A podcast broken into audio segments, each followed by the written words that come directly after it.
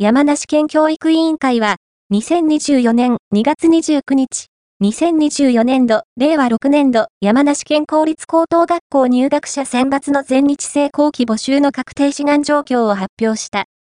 全日制26校の平均志願倍率は0.95倍。